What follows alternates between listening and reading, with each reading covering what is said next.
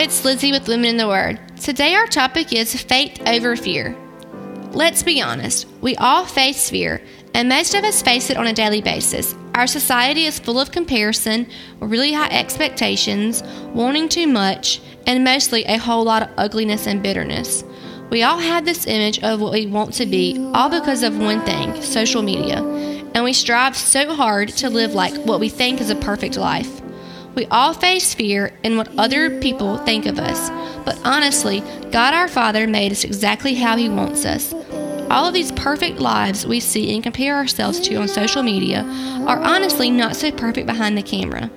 Every single one of us face different struggles, whether it be a setback at work, difficulties with your kids, someone mistreated you, you got a bill in the mail, you're not sure how you are going to pay, you and your husband are having problems, or sadly, maybe a death in your family. While all of these are difficult times in our lives, our Father, the Creator, already knows the answers to all of our struggles we face. We just have to have faith in Him to overcome our fears. Fear can destroy our everyday life if we allow it. I personally do not struggle with anxiety, but several people very dear to my heart do, and to see their daily struggles breaks my heart.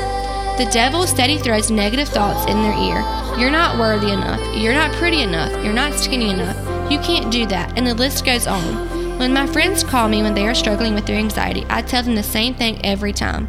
You are good enough and you are worthy enough because the only perfect thing in this entire world created you, and He made you just how He wanted you. Now, show the devil your faith and watch him flee. The devil doesn't like strong minded people, especially the ones that run him off as soon as he tried to enter.